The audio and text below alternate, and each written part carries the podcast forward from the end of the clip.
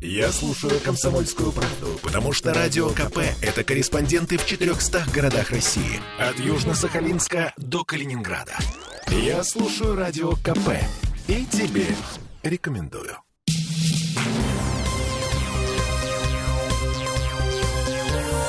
Темы дня. 18.16 в Санкт-Петербурге, и нас ждет гибридный Новый год, дамы и господа. В Смольном считают, что люди будут сидеть дома, максимум выходить во дворы. Короче, в новогоднюю ночь на Дворцовой площади будут только сугробы и ветер, и общественный транспорт не будет работать, и метро закроется.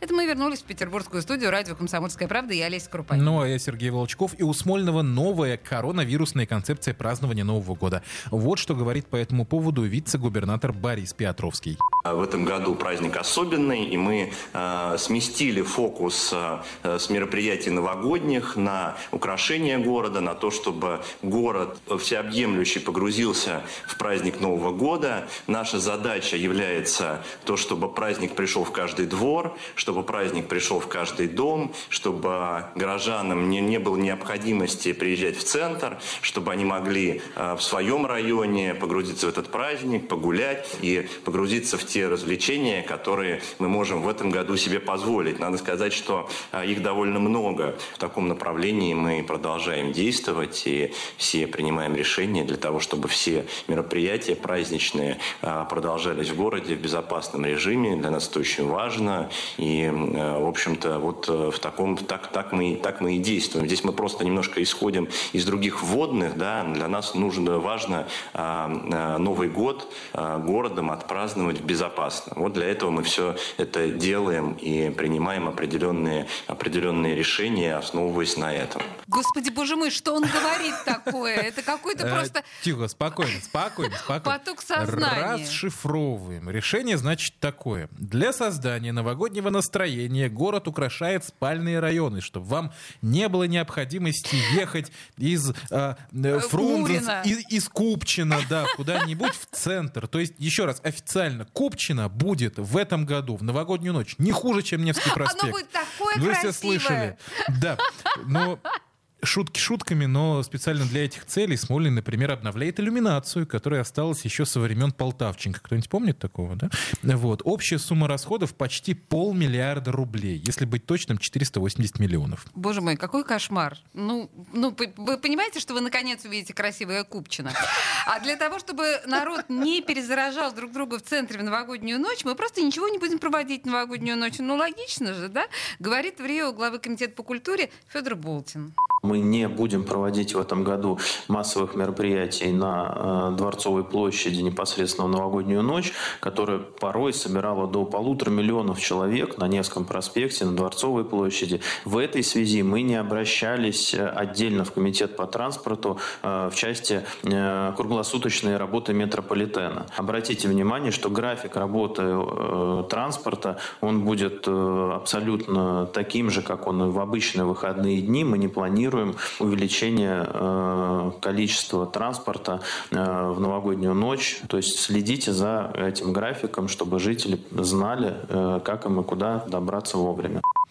Но я просто напомню, что эта история не работает в Петербурге. Вспомните салют на 9 мая, когда в прошлом году или в позапрошлом, когда сказали, ребята, ничего не будет, не идите в центр, вы ничего не увидите.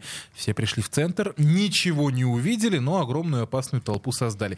Тем не менее, логика чиновников понятна. Но в предыдущий год я, например, мог открыть бутылку шампанского под бой курантов, ну, вместе с мамой, с семьей. Потом сесть в метро или в автобус и поехать к друзьям. В этом году мне придется вызывать такси, таких, как я, будут сотни тысяч, а такси будет стоить, как чугунный мост. Верно. А праздник переместится в телевизор. Даже детская елка пройдет в онлайн-формате. Центральное и самое ожидаемое событие для младших школьников – это праздник новогодней елки. Пройдет в формате телевизионной трансляции, интернет-трансляции. Для детей в этом году наш Петербургский детский ледовый театр под руководством Елены Бережной подготовил представление «Снегурочка».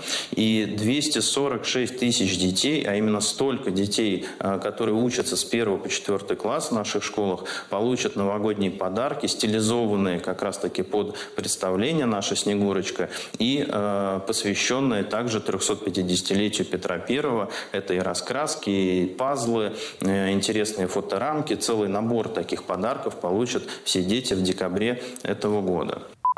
Кстати, Борису Петровскому сегодня задавали вопрос, а что у нас будет с ограничениями на новогодние каникулы? Потому что новый срок введения QR-кодов на вход в кафе, бары, рестораны и непродовольственные магазины, как вы, наверное, помните, 27 декабря. Вот что по поводу ограничений заявил господин Петровский. Ну, а, мы видим, что последнее время а, жители петербуржцы прививаются все больше и больше, и это наполняет нас сдержанным оптимизмом по этому поводу, и мы надеемся, что все-таки офлайн мероприятий будет все больше и больше, а, но тем не менее, в общем, у нас есть определенные опасения о ситуации э, с развитием коронавируса, с появлением нового штамма, которые вынуждают нас прорабатывать различные сценарии. Но здесь, конечно, все будет зависеть в том числе и от темпов вакцинации, и от эпидситуации в городе. Надеюсь, что Новый год мы э, отметим, в общем, э, так, как и запланировали сегодня, и не, не придется ничего носить. Но, тем не менее, пользуясь случаем, еще раз хочу напомнить всем, что это э, в первую очередь зависит от темпов вакцинации, и надеюсь, что они позволят нам праздновать Новый год в, онлайн, в офлайн формате. Ну, короче, все опять зависит от нас, от того, как мы будем прививаться и болеть. Ну, принято, что делать-то? Теперь давайте на Дворцовую. Елка в этом году снова будет живой, и вроде как ее выбирали по тем же критериям, что и прошлогоднюю елку, говорит директор городского центра рекламы и праздничного оформления Андрей Чистяков. Приозерский район, местность рядом с э, дорогой Сартовала. Вот, э, значит, елку мы выбирали так же, как и в прошлом году, по таким параметрам, как высота, чтобы она была не менее 30 метров, чтобы прямой ствол был, ветки, естественно, да, э, не были не, немножко так как бы опущенные э, к земле, да, uh-huh. чтобы они все-таки так ровненько размещались. Вот, ну, чтобы она густая была, прямая, да, как я уже сказал. То есть, ну, вот по таким параметрам, чтобы легко было и ее демонтировать из, из леса, да, то есть чтобы рядом второстепенная дорога лесная была, чтобы не завязла техника, чтобы не попортить какие-то деревья, которые рядом тоже там размещаются. То есть, ну, в таком режиме. А возраст, возможно, примерный? Я думаю, что где-то, ну, по вот оценке так, мы тоже думали об этом, пока же не спилили, еще не считали там ни кольца, ни так далее. Думаю, что лет 90, наверное, точно. А она по параметрам похожа на прошлогоднюю ель. То есть, ну, э, мы искали по тем же характеристикам. Ну, э, скоро ее в первых числах декабря срубят, привезут на Дворцовую, и до 9 декабря уже оденут в праздничный наряд, который будет, кстати, таким же, как в прошлом году. Ну, вообще, вот эти слова о том, что выбирали по тем же критериям, параметрам, что она похожа на прошлогоднюю, вызывают подозрения, потому что все помнят, как выглядела елка на Дворцовой. Пока к ней не прикрутили дополнительные лапы, чтобы э, замаскировать ее кособокость и, и, и ободранность. Ну, в этот раз, кстати, лапы тоже будут прикручивать. Это стандартное мероприятие. Да что, нормально все будет, Ну, слушай, да, вот тогда шутили, ага, какой Новый год, такая елка. Я чувствую, что в этом году будут примерно такие же шутки. Посмотрим, поглядим. Ну, посмотрим, поглядим. Сергей Волчков и Олеся Крупанин. Темы дня.